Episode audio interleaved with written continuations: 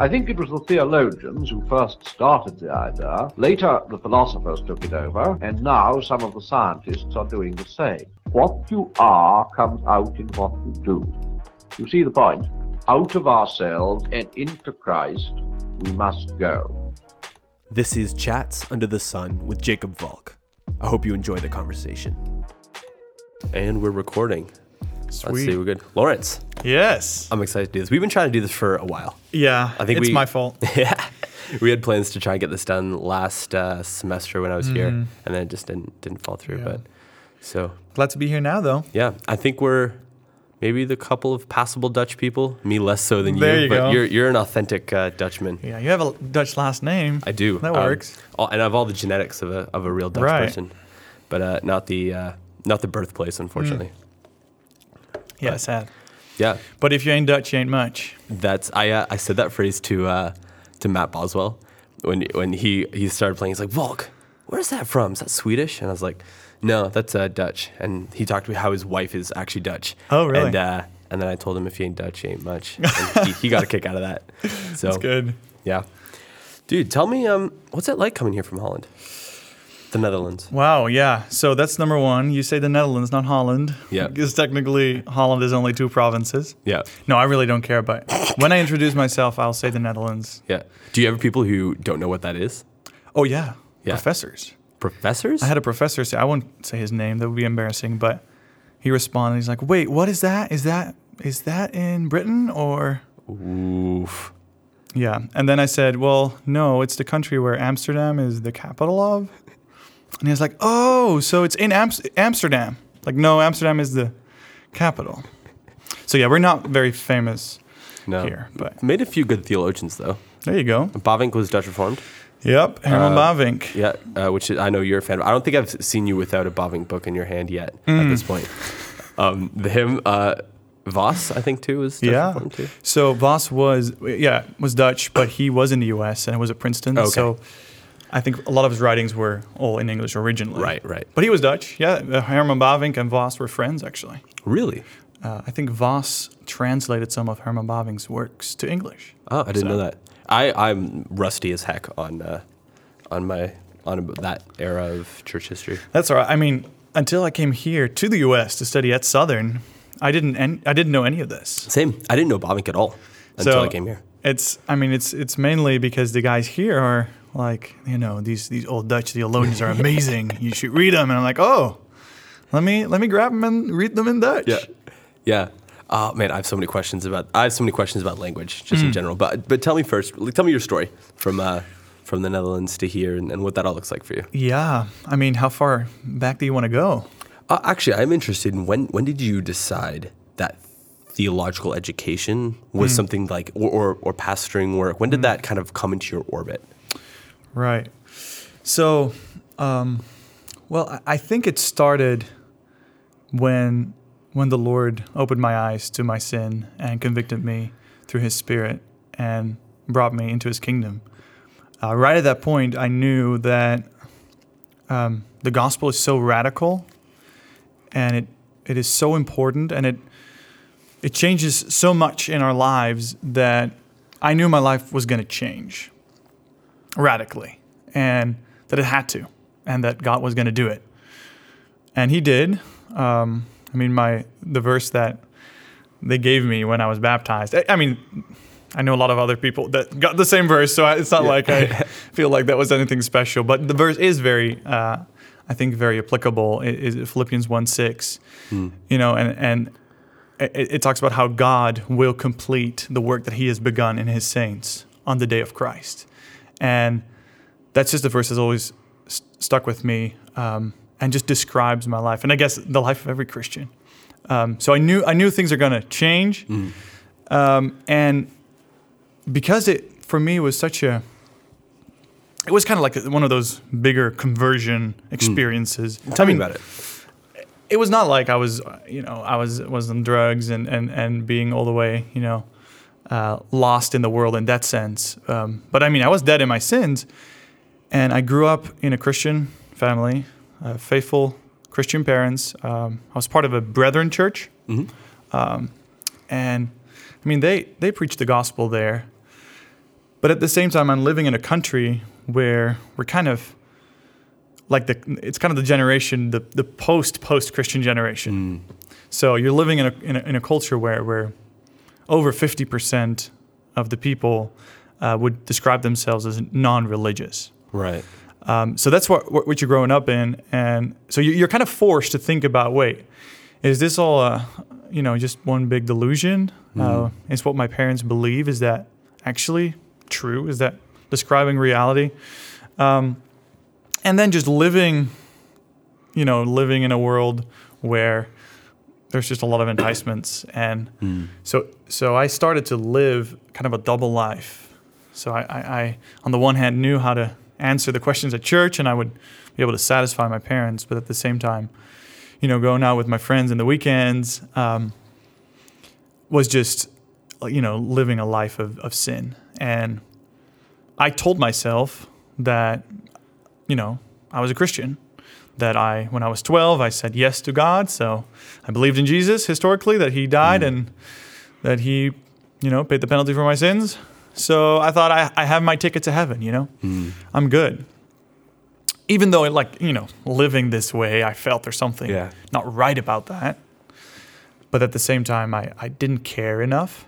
Um, it didn't really hurt in that sense, you know? I just knew it's like, ah, it's not good, but whatever, you know, I, I'm having fun Yeah. and I can keep everyone happy, you know, and this is fine. My parents think I'm I'm good, and my church thinks I'm good, and my friends that are living in the world thinks I'm good. So I'm Yeah. having a great life. Uh, until I um, I attended this small. So I had a, a good friend at church. He invited me to come to this uh, camp, small Christian camp in the Netherlands. Um, one of the few like places where I think they faithfully still preach the gospel in in in the country.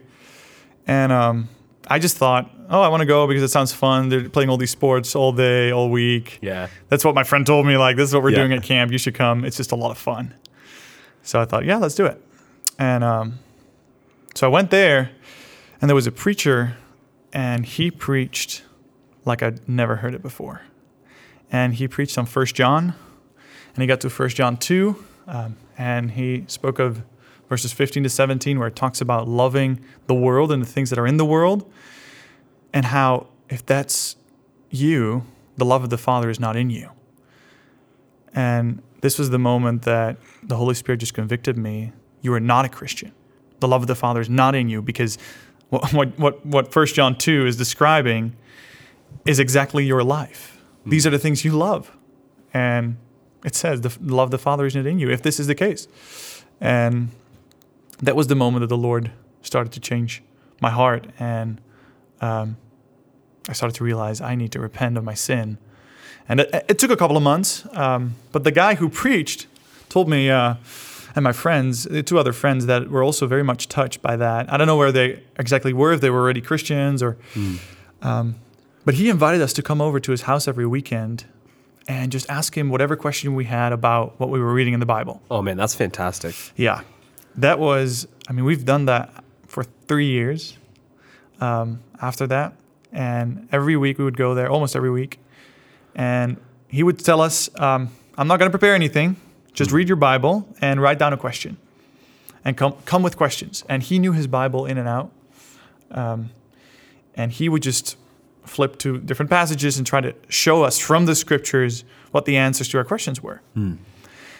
And this just ignited a light in my heart. And he, you know, he even in the beginning when I don't know where, where exactly I was at, you know, he, he, he told us things like, um, if you if you know the Lord is convicting you, uh, but you you feel like you just don't want to, you just don't want to give up, you know, your your sinful life. You don't want to give up your sins. He told us, you know, that's that's okay for now. Just pray that the Lord changes that. And I did that. You know, I, I prayed, like I, Lord, I, I don't want to give up this life. I don't, but I know I have to. Yeah. I know you're more valuable. You know, it's like I know He's more valuable. I know I need to do this. I know that the promises are true. So the Holy Spirit was working through that, and three months later, I was baptized. So That's fantastic. so that was a, a big change in my life. Um, and I started realizing that a lot of what a lot of Christianity that was still left in the Netherlands um, was kind of going with the with the waves of culture and kind of given up what they believed. And a lot of the kids in my school who came from Christian families, I mean, I think weren't Christians. Yeah. Um, I don't know if I realized it at that time, but even now more so. I knew that something happened to me that I thought that all these other, a lot of these other people didn't experience, and they weren't striving for holiness. They weren't reading their Bibles. They weren't having their minds being informed by what God says about the world, but it was culture that defined it. Right. And so I started to understand and see, well, if you're if you're born in a Christian family, does it mean necessarily that you're a Christian? Yeah. Ain't that the truth? Right.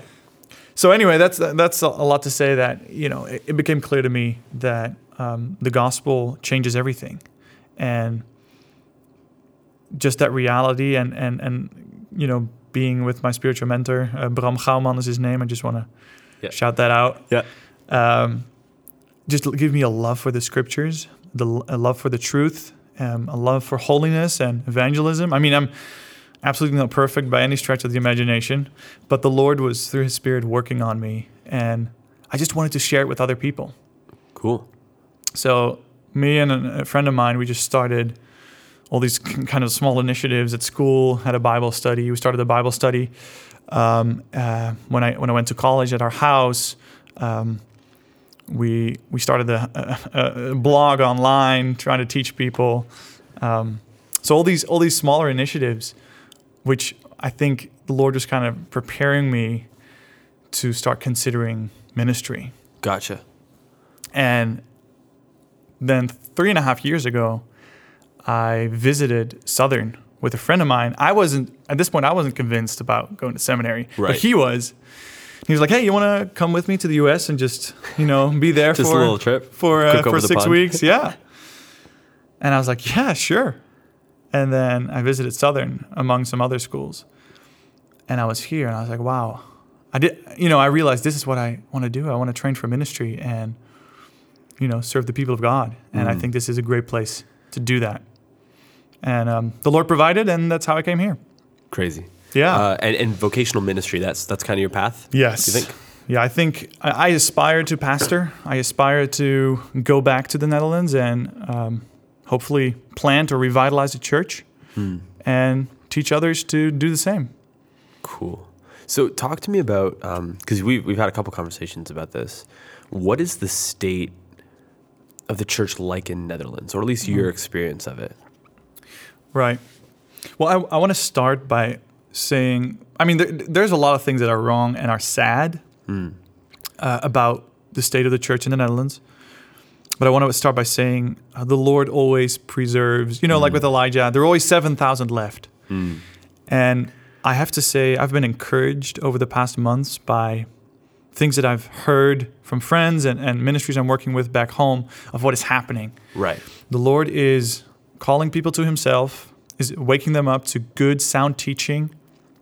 Um, there, there are amazing initiatives going that use a lot of like desiring God, TGC, Nine Marks content like that, and translate that, and and people are waking up to good teaching, um, and and so that's encouraging. The Lord is working, and but on the other hand, it, it is true that again, like it's like 55% of the country would would describe themselves as non-religious, and we traditionally are a very Protestant country. Right. And you know, it was basically I we we still have a king.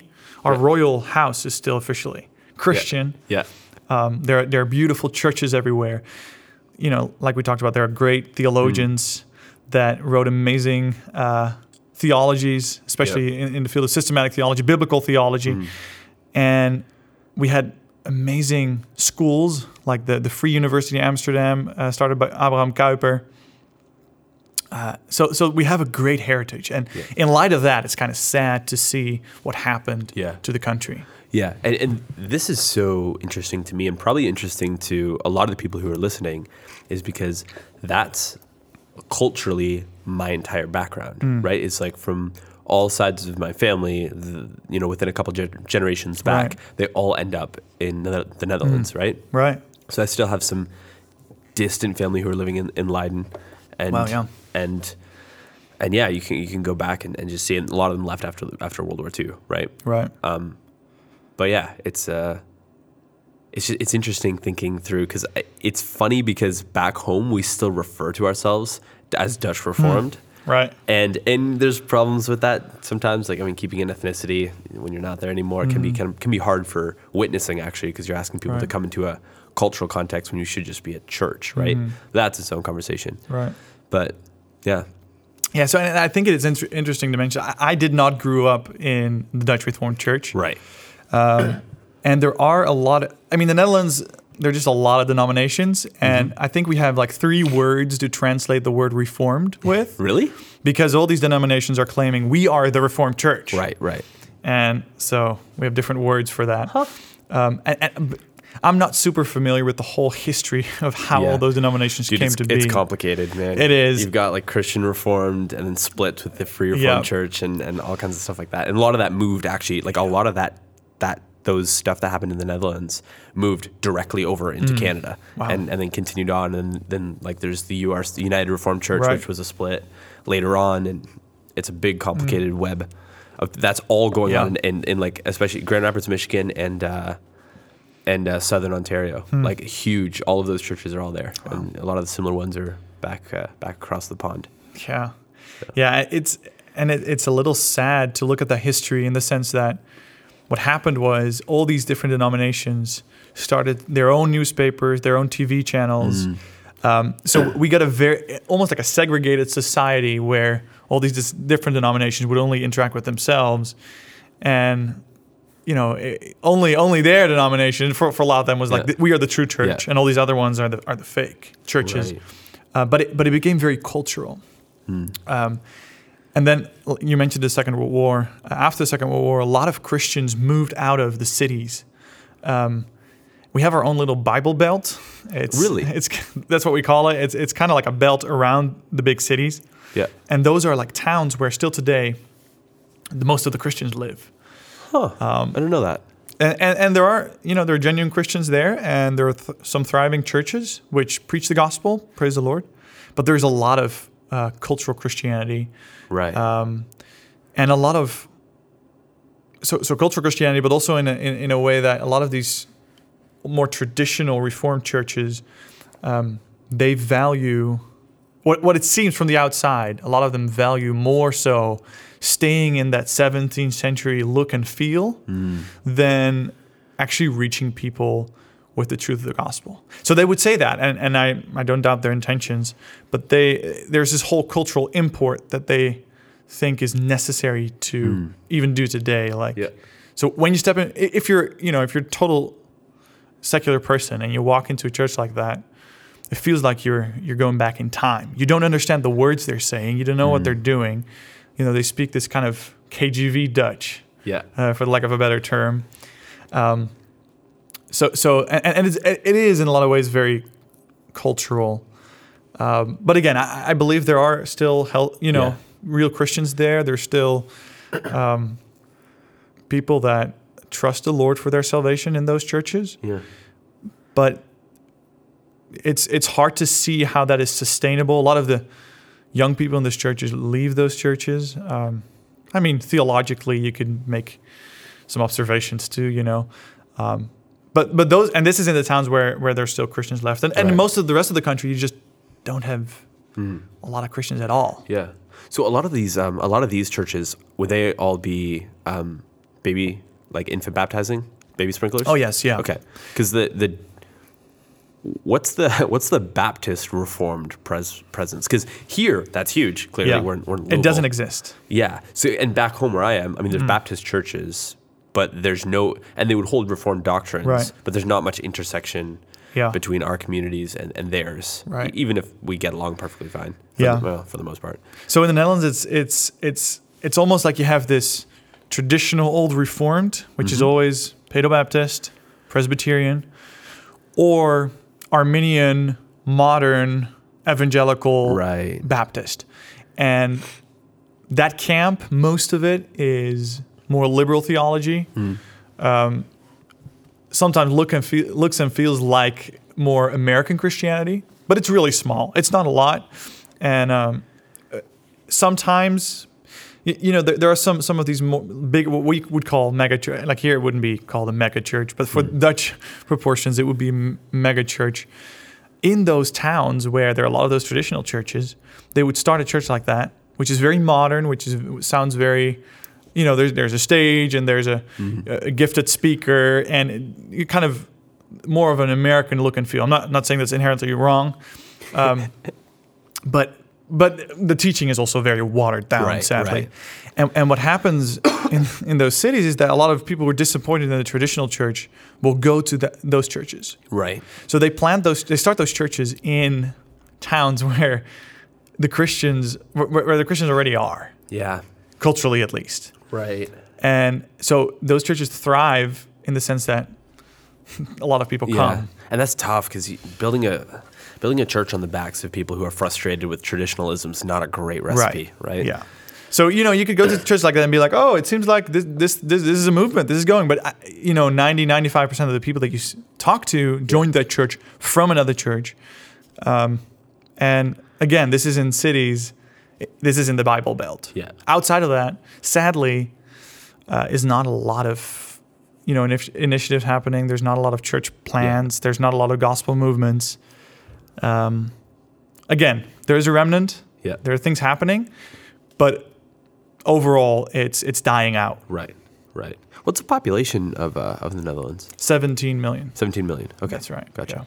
Yeah. I'd be really interested. I don't know if you'll ever get the chance to come um, to come up to Canada and see some of the churches there. Yeah, that'd be if you fun. Mm. if you ever do, I'd love to to see what you think. Yeah, we should. Because there's it, there's I think there's like there's commonalities Mm. between kind of what you're describing and, and there and also differences Mm. because there are some really like some really awesome churches Right. like from some of the ones that I'm from from like kids who are kids like I'm kind of throwing myself in that mix Mm-hmm. Yeah. younger people who are just passionate about good theology Mm. passionate about holy living passionate about you know becoming leaders and it's really cool to see Yeah. but I also think we do struggle with with the cultural Dutch reformed Mm. Right. th- thing that that's still are because we I mean we still Mm. have those you know like uh and and trying to figure out how to get that balance right of, of not being ashamed of where we come from Mm. Right. but also like taking things that are inessential to worship or the glory of God Mm. Right. and allowing to and letting those go in in exchange for Yeah. There's a really tough balance there. But Yeah. we still, uh, uh, what's the? There's still the one song we sing at Christmas. We've only recently stopped doing it primarily in Dutch. Uh, er is a God? How does it go? Uh, do, do you oh, know- er is a God, yeah. Er is a God. Ah, Yeah. Er is a God. Yeah, that's good.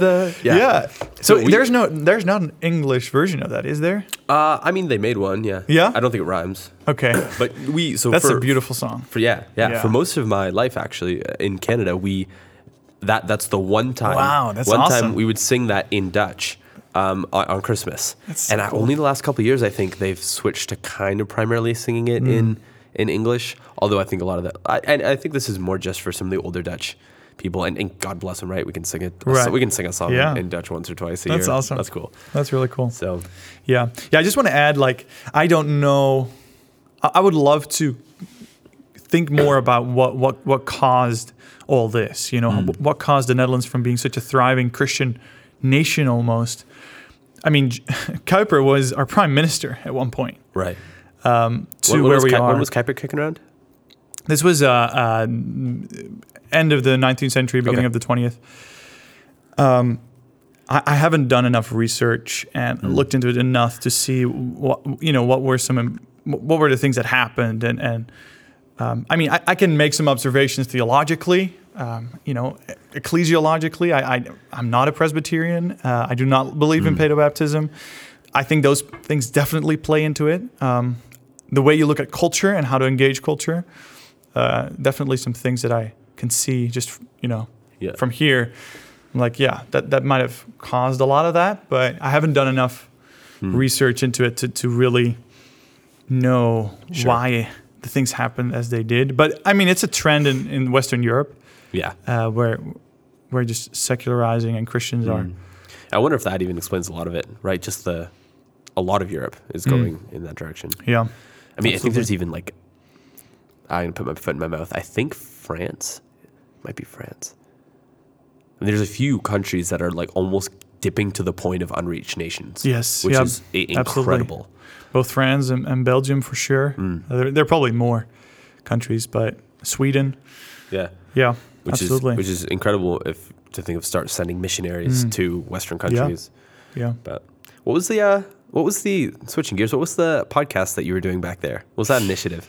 Yeah, so you use that word initiative a bunch of times to Yeah. stuff. for sure. No, so what you know, when I was back home, I and, and I came to Christ, I did sense this this longing, aspiration to to teach others and to um, to show them those amazing things, those glorious things that I was seeing in in the Word of God, and that's what we started doing. We started, you know, starting Bible studies, and, and we had this platform, articles, and we merged with another ministry that was doing kind of a similar thing, translating a lot of Desiring God's articles, TGC uh, content, and we came up with this idea of just starting a podcast. And so we, we rec- just before I came here, we recorded like 13 episodes uh, talking about just very basic but very important topics like how do you read your Bible, um, you know who, who who is God and who is the Holy Spirit, um, things like how do you engage culture, um, how do we grow in holiness, you know just just those very fundamental topics that were so important for for me and then yeah, some friends that we were doing this with, and we were like we want to we want to teach others about this. Yeah. Um, so yeah, we recorded some episodes and um, it's yeah, I think people are liking it. Um, Mm. Praise God, we can you can see that you know people want to learn, they're hungry for it, and that's just really encouraging to see. Yeah, for sure. And then you're uh, you're here at Southern. Mhm. Um, what? Uh, tell me about the translation work that you do for Nine Marks. Yeah, that's that's pretty cool. That's pretty interesting. and now now I'm I'm going to show my true colors that I'm a nine Marxist. Is that what they call themselves? Or I- I like the term, um, Nine Marks. I'm obviously not a Marxist, but I like the idea of a nine Marxist, which has nothing to do with Marxism. Uh, coming from a almost Oh Marxist goodness. country, I, I do not uh, Hey, support you- that. you just to me be clear, Uh, Canada's not. Well, you know, right? hot hot take. Our countries are going down the tubes. You better you better watch out. yeah, no right? But uh, no, so yeah, I I um I love Nine Marks, and Nine Marks has been kind of it's almost like you know the Lord has been using Bram Gauman in my life, my spiritual Mhm. mentor, up to a certain point, and then as an amazing blessing through through in resources by Nine Marks, which which opened my eyes to a lot more.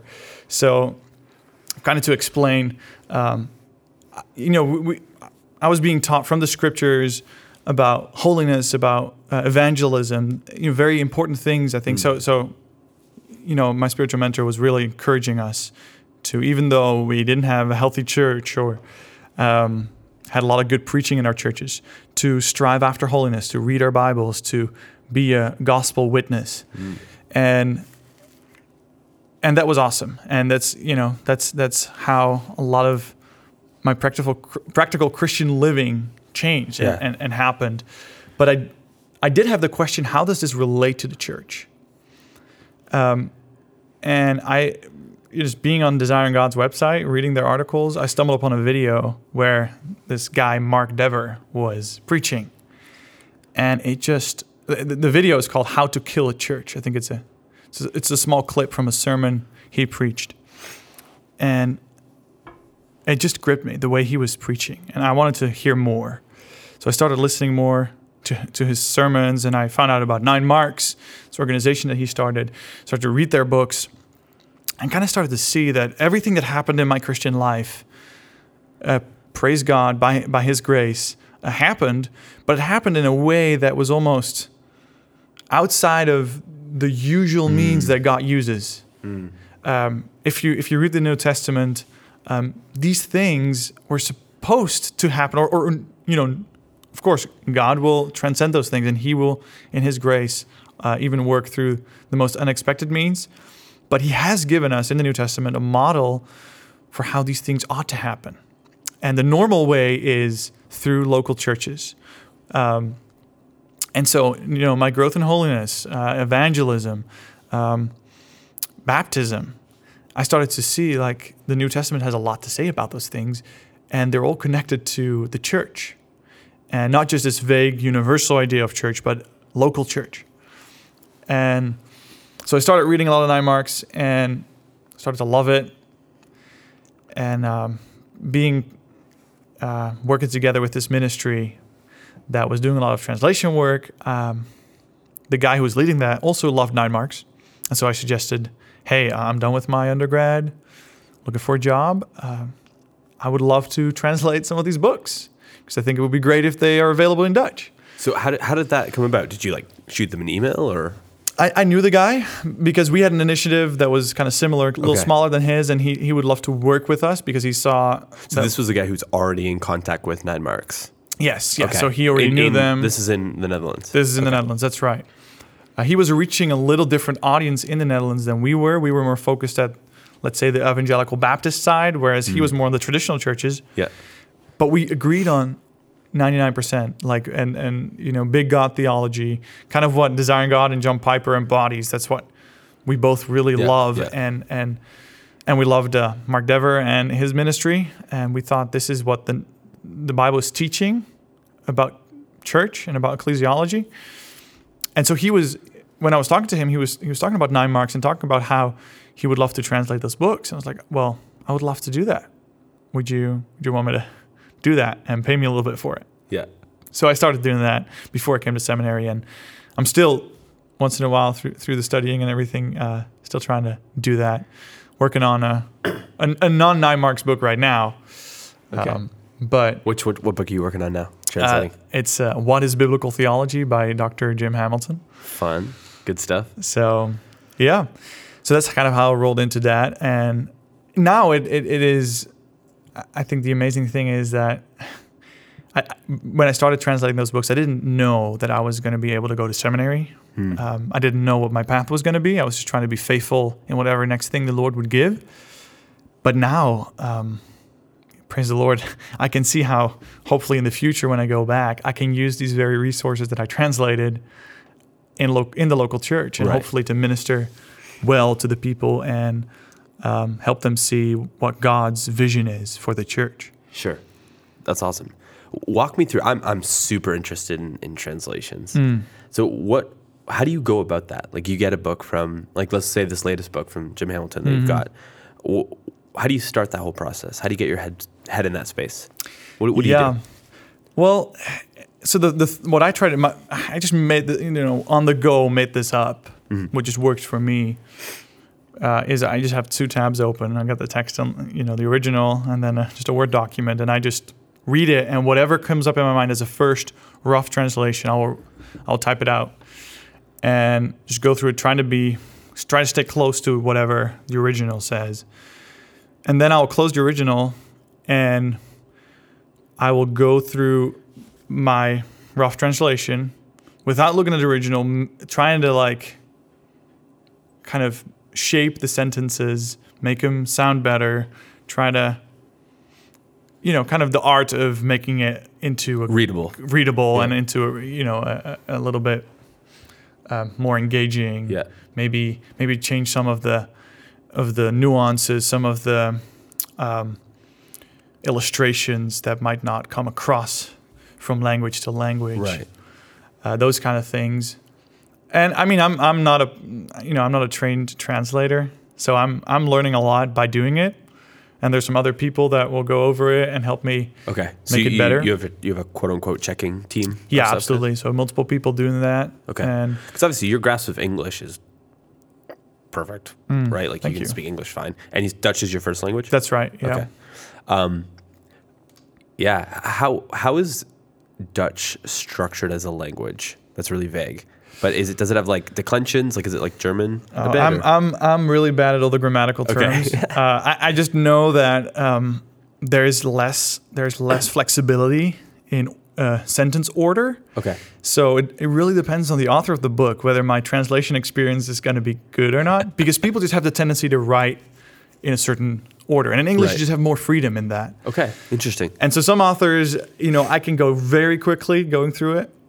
Other with others it just takes a lot of time because I you continually need to shuffle the words around to make them coherent in Dutch. Right. So that's been a, a challenge sometimes uh, in the difference in language uh, to work that out. But then at the, on the uh, you know on the other hand, English, German, Dutch are all Germanic languages, so there are a lot of similarities, which makes makes the process of translation just a lot easier than say you know translating English to Korean or or, Yeah. Oh or something goodness. like that. Yeah. So yeah, that's that's for sure. Interesting. Um, what uh, is there something that people might not realize is extra frustrating or interesting about the translation?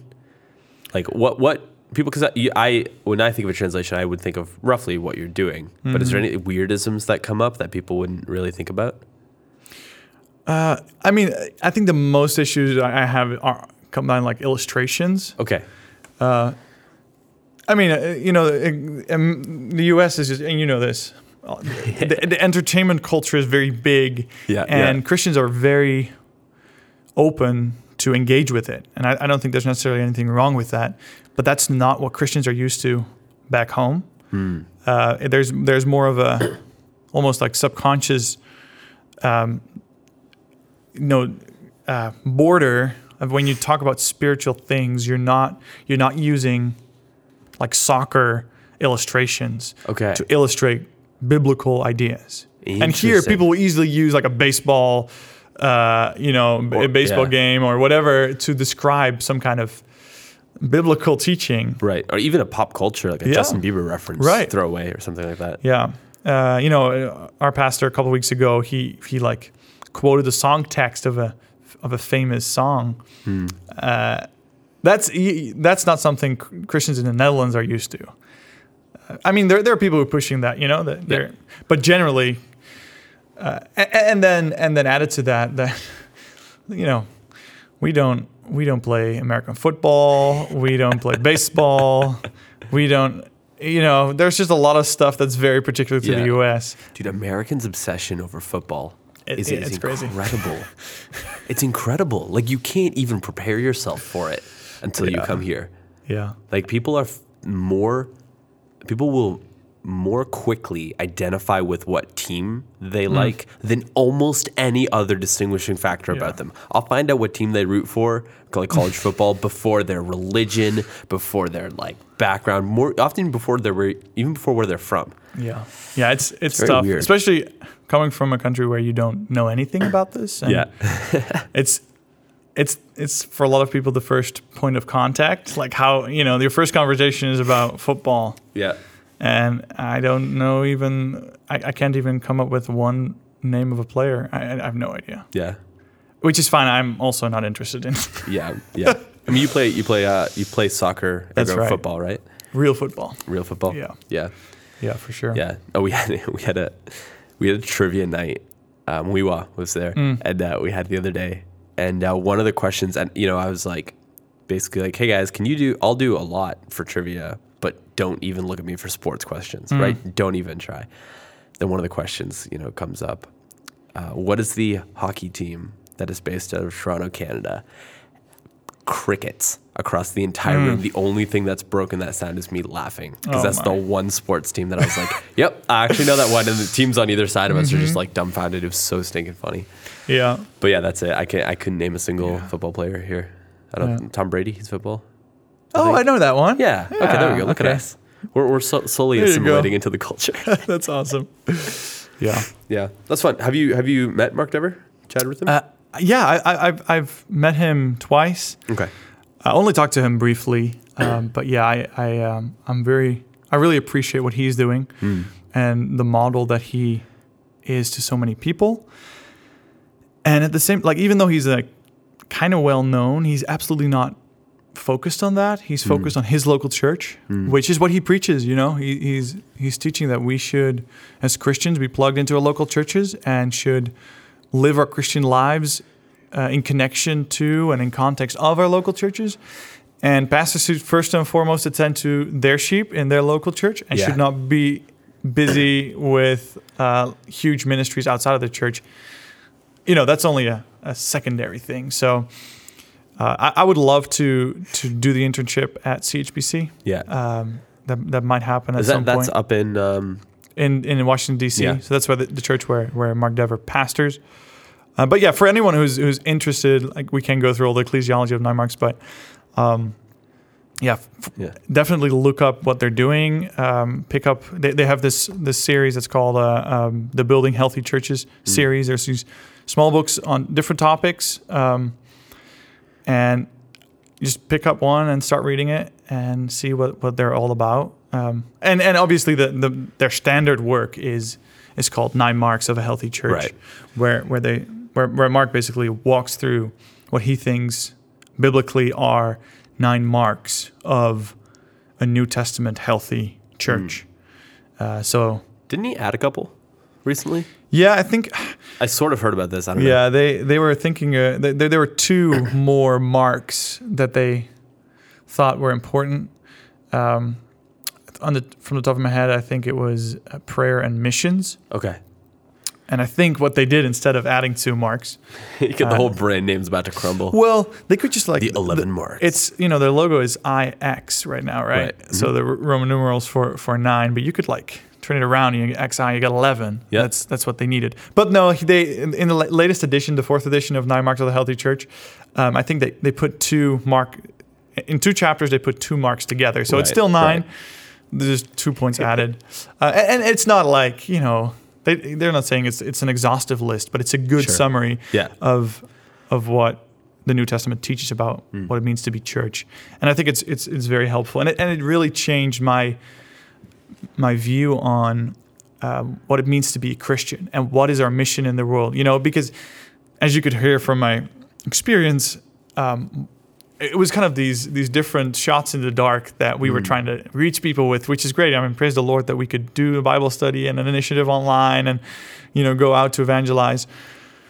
Um, but all those different things that are good and and and biblical, they they come together in the local church Yeah. and and so uh, that teaching really helped me and, and rooted me um, in in a biblical understanding of what the Christian life looks like, and and gave me a path forward. And and, and that's when I started to consider pastoral ministry, um, which kind of naturally flowed from that Yeah. since I didn't know healthy churches around me in the city I was living at. Um, and I visited Capitol Hill a couple of times and I started reading and just seeing like, wow, this would be amazing if we would have something like this in Yeah. In the city I'm living. And there's 600,000 people there, and there might be some churches that preach the gospel. Um, or and maybe there is a healthy church that I don't know of, but most of the churches that I know, uh, we're not healthy. We're not by any stretch of the imagination um, healthy. So, you know that that really came together into this this uh, aspiration to come here and, and and study and hopefully get equipped to get back and and do Yeah. that. So Awesome. What's uh? I see you brought. Uh, that's Hamilton's new book on typology. that's right. Yeah, I see he's doing a signing on Tuesday. That's right. Yeah. So the book isn't officially isn't out till February twenty second, Really? uh, but we get it early. But because, Southern students get it early. Yeah. That's so hilarious. we have an early release. Um, but yeah, it's a new book. Yeah, shameless plug. This is my pastor and my favorite professor here, and yeah, he wrote let, a let me book. see it. Let me take a look. Yeah, for sure. Let's just like we were talking about this before. Um, Christian book titles, or sorry, book uh, covers have gotten so good in the Mm. Oh, last yeah, this one five, looks 10 awesome. years. This is this is a beautiful Absolutely. typology, understanding the Bible's promise-shaped patterns, Yeah. how Old Testament expectations are fulfilled in Christ. Yeah. James M. Hamilton Jr. Yeah. That's cool. Have you chan you've had a chance to read it already? Yeah. I, I had the privilege of reading an early Oh, you're copy of translating it. it, of course. I'm not translating this one. Oh, you're not- yet. okay, Hopefully, sorry. at some point, Different one. a different one. So he has a small booklet that's called "What Is Biblical Theology," which is an introduction to biblical theology. And one of the things that biblical theology is about is typology. Hmm. And so this is a book on typology, 400 pages of, uh, I think, glorious content. Yeah. Uh, it's glorious because the Bible is glorious, and he tries to point that out. Yeah. So yeah, if, if you didn't if you didn't uh, recognize that already, um, there are two things that I'm very much excited about. It's ecclesiology and biblical theology, and I think they're very much connected and help each other. But um, yeah, another another big thing that happened. Uh, on the one hand, this nine marks ecclesiology thing that happened in my life, opening my eyes to to God's plan for a Christian in the world, and the other one was biblical theology. So when I visited seminary here at Southern, uh, they gave me a free book called "What Is Biblical Theology" by Dr. James M. Hamilton. Holla. I had no idea who that was. At home, I started reading it, and I was like, "Wow, this is amazing." So I bought his big book, God's Glory in Salvation Through Judgment, a biblical theology of the whole Bible. Started reading through that, and I thought, "This is amazing." Picked up some of his other books, picked up some other books from professors here, and um, fell in love with the Bible even more, and with biblical theology in particular. Yeah, dude, same. Like, I know uh, the Bible Project podcast Hmm. has has its love loves and love uh, devotees and haters on Mm-hmm. this campus, Yeah, Um, but they just got me to fall in love with biblical theology because that's their their Hmm. Right. focus. They're not they're not systematics guys, and Yeah. Mm-hmm. they they're very open about that. But like. Just yeah, exploring themes like how language is used in Genesis one through eleven, and it Mm. sets up, you know, repeated um, repeated themes and repeated uses of, of situations that play out through the entire rest of the Pentateuch. Like, Mm. Right. Oh, it's it's so it's amazing. Yeah. it's so cool to see all the the the themes and the way the Bible is a unified story. Yeah. it's so cool. Yeah, I I I, uh, I would just encourage people to uh, also look up Bible Talk uh, podcast by Nine Marks um, with Dr. Hamilton on it and some others. It's where my my two worlds meet: ecclesiology through Nine Marks and biblical theology for Dr. Hamilton and uh, Sam Emadi is and Alex Duke are the other two. Um, I, I love a lot of what what uh, the Bi- uh, Bible Project is doing. I think there are some some issues there uh, in some of their theology. Sure.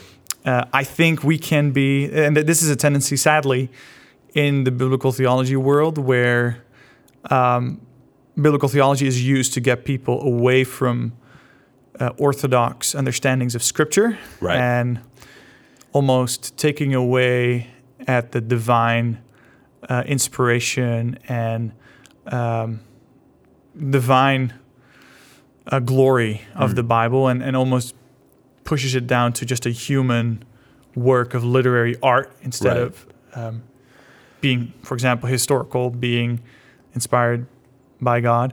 Even though th- they do a lot of good work, I, I think there, there is a way so gloriously to to hold on to orthodox understanding of the scriptures and doing biblical theology. I think you the only Hmm. you way to do to, biblical yeah. theology well is through that.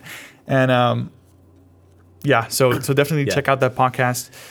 And just just to, I mean, I love biblical theology. I love talking about it, so I just want Yeah. to throw it in there.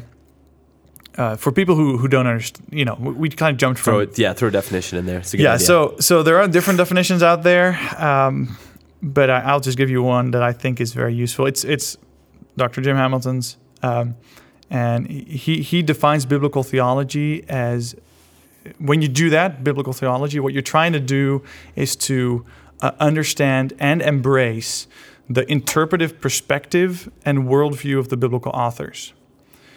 And I think this is, I think, an orthodox and healthy and, and biblical understanding of biblical theology, since it not only tries to understand what the author of the Bible is doing, which I think is what biblical theology tries to get at, but it's also trying to read it as scripture in the sense that we're trying to embrace this worldview. So the author has this worldview, and the author has this interpretive perspective when they, when they write. You know, for example, Isaiah, he hmm. he has the scriptures that came before him. He reads that, and he knows those scriptures, and and and you know the Spirit of God leads him to write his prophecy, and he is using earlier scripture in his presentation of the message of God. Hmm. And so when he's writing his message down, inspired by the Holy Spirit, he is his perspective on earlier scripture comes out. So you you can see how he's looking at earlier scripture. Mm-hmm. And so this is what you would call an interpretive perspective. And then what he's doing is also looking forward to the future and describing the future from this interpretive perspective. And this interpretive perspective becomes a worldview. Hmm. It's it's a way that the biblical authors look at the world, and that's why I love this this definition that Hamilton uses, because what it says is not only we're trying to get at what the authors of the Bible were were trying to say, you know, we want to, we want to understand what they were communicating through the mm. scriptures, but once we are once we figure out what that is, we want to actually embrace it, so that mm.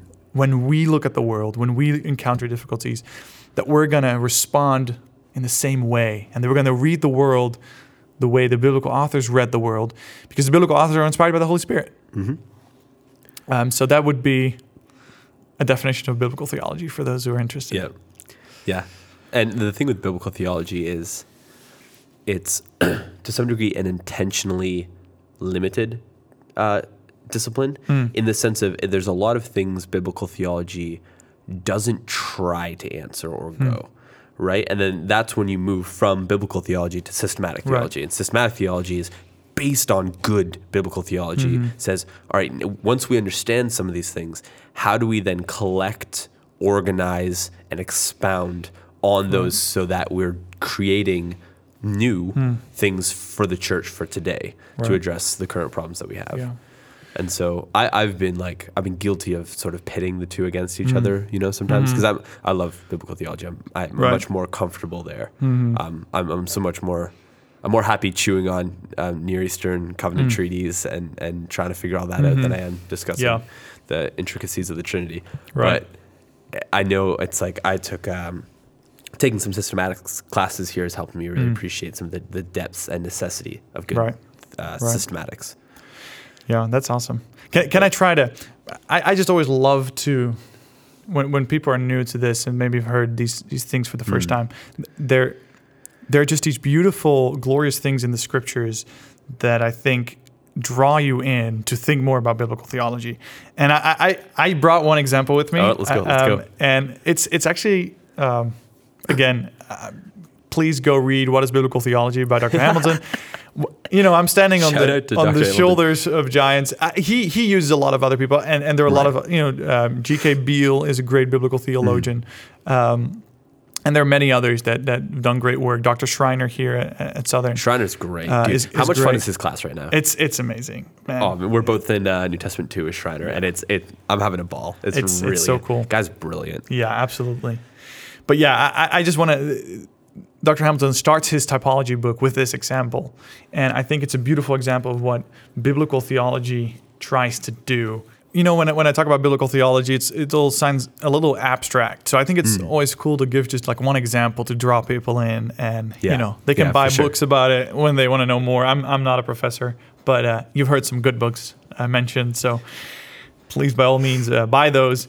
But I just want to want to give one quick example of what uh, biblical theology and typology l- look like. Um, and I think a good example is we find it early on in the scriptures um, in Genesis 12. So I just want to walk through a little typology here. Um, it's it's actually uh, Dr. Hamilton in his typology book, the new book that we just mentioned. He starts with this example, and I think it's a it's a great example. Um, so in in as some of you know, in Genesis 12, the Lord calls Abraham.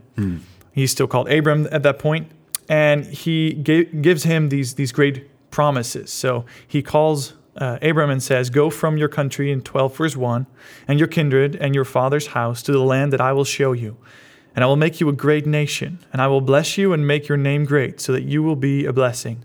I will bless those who bless you, and and him who dishonors you I will curse, and you." And in you, all the families of the earth shall be blessed. So we got this promise of the gospel that we know Yeah. will be fulfilled ultimately in Christ. And then in verse 7, um, the Lord says to Abraham as an extra promise, uh, To your offspring I will give this land. So uh, God promises the land Canaan to Abram, as we know.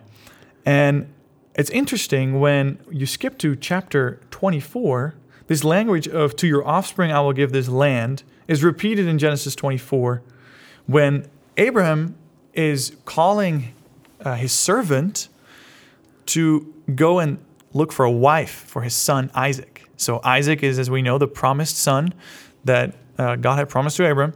and through him, this blessing, the blessing of Abraham, is going to go forth.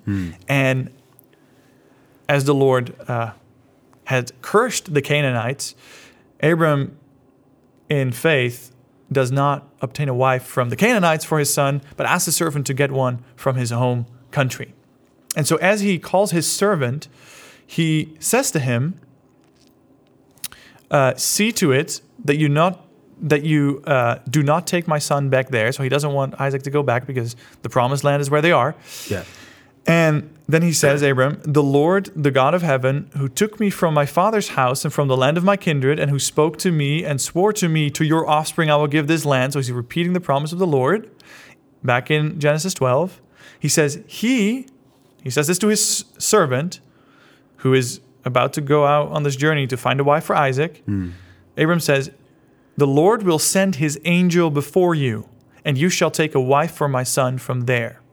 Now, I believe that Moses wrote the Pentateuch, that he was the author who put it together.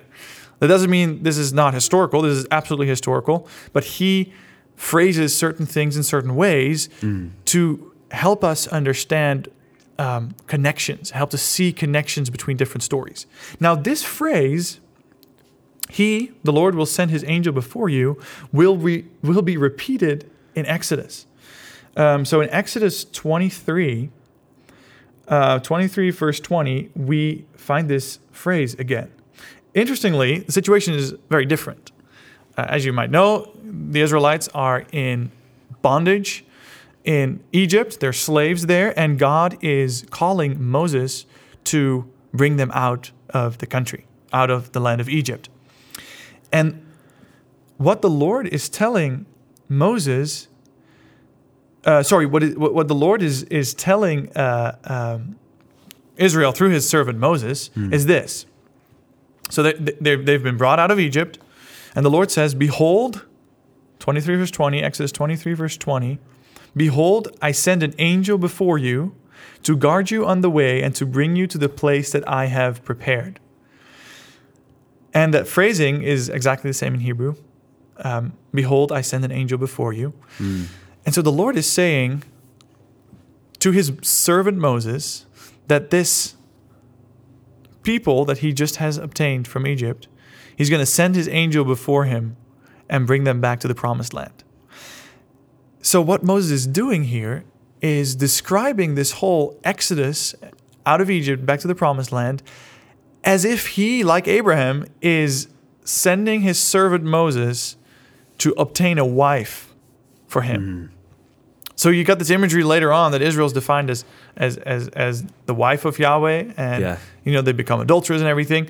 Um, and and here we see kind of the seeds of that. So the Lord, I think Moses intentionally tries to set up this connection so that when you read that, you're like, oh wait a second, it is as if the Lord is obtaining a wife for Himself, just like Abram sent his servant to obtain a wife. Now God sends His servant Moses. Moses is def- identified as the servant of the Lord to obtain a wife.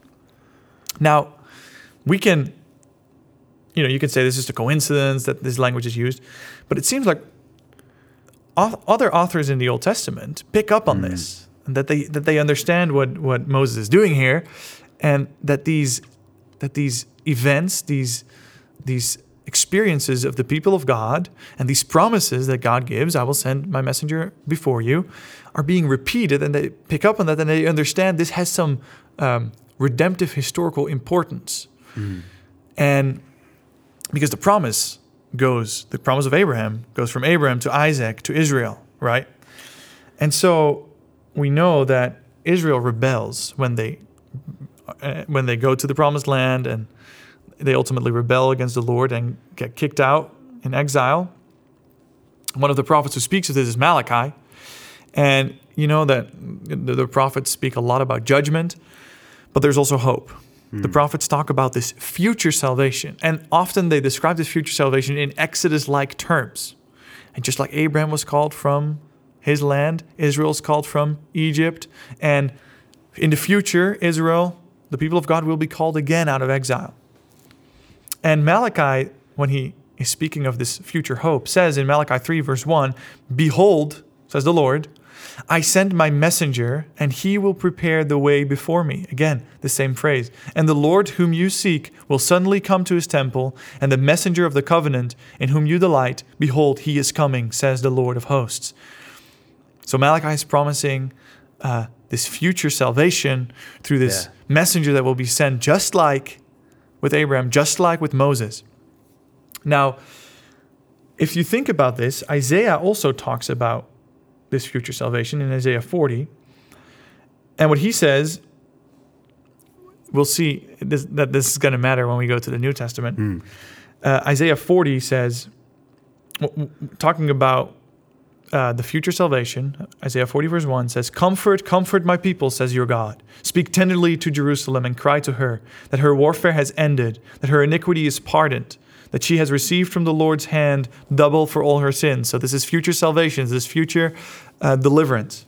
And then it says, A voice cries, In the wilderness, prepare the way of the Lord, make straight in the desert a highway for our God. So throughout Isaiah, Isaiah is, is speaking about future salvation. He speaks a lot about it in Exodus like terms, so that this future salvation is going to look like the Exodus of old, but then a climax of it. And when we then come to the New Testament and we go to the Gospel of Mark, and I think this is glorious. This is how the Gospel of Mark starts. With all this in our back back of our, our, our mm, minds. Yeah. It says, The beginning of the gospel of Jesus Christ, the Son of God, as it is written in Isaiah the prophet, what we just read Behold, I send my messenger before your face, who will prepare your way. The voice of one crying in the wilderness, Prepare the way of the Lord, make his paths straight. And then we read of John appearing as the messenger of the Lord who makes straight the paths of the, of, of the coming Messiah. And Jesus Christ is coming to obtain for himself a wife, which is the church. So That's legitimately incredible. I think that's that's just an amazing and glorious example of how biblical theology works, how typology works, and how the authors of the Bible saw and recognized these patterns, understand these promises to be not only talking about this instance of his, you know, of this historical event, hmm. but that they understand them redemptively. They see the hmm. people of God go through these go through these experiences and the Lord promises these things and just like he saved in the past, he will save in the future.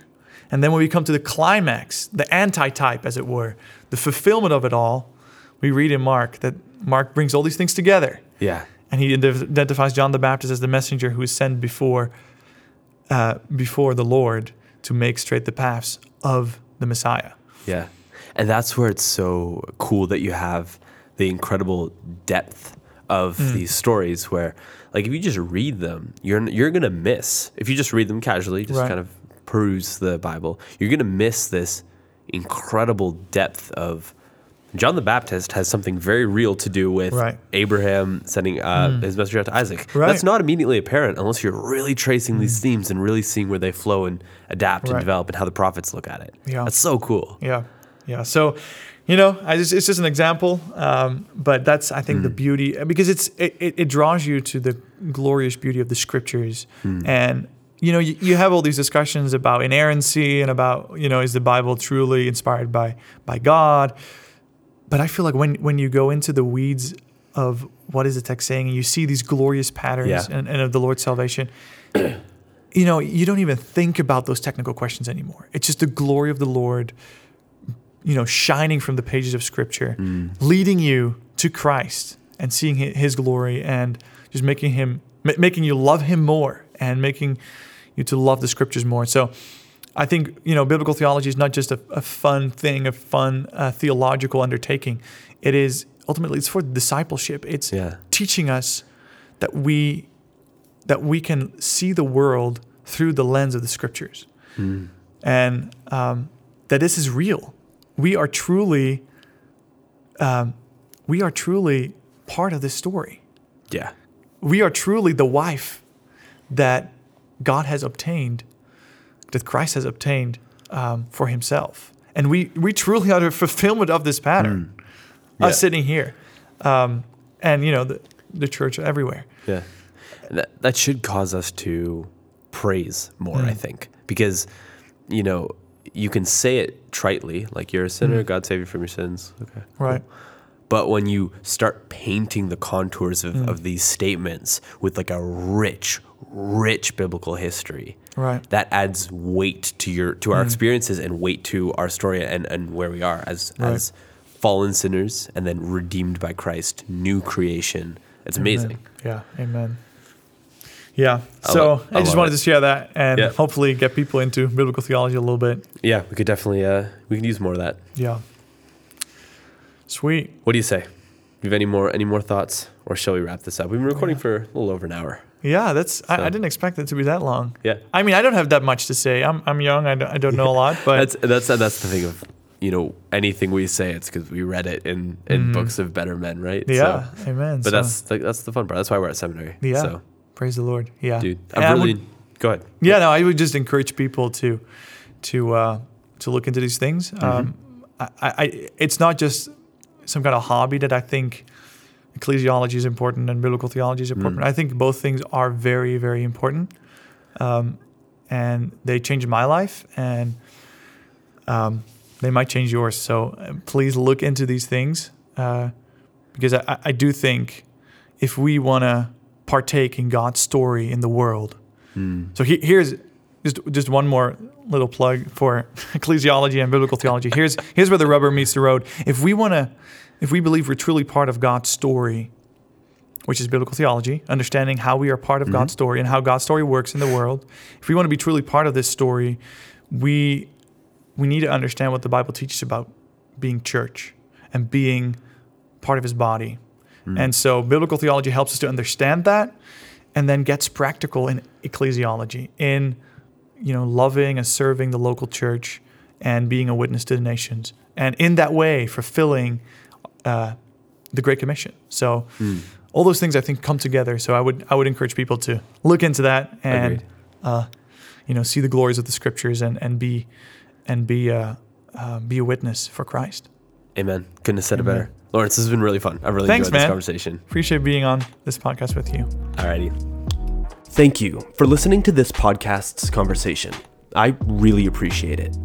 If you enjoyed it, consider subscribing and sharing and all that jazz. It's immensely helpful. I'm all about having meaningful, interesting conversations. So if you know of someone I should talk to, hit me up on Instagram at It's the Volk. Have a good one, guys.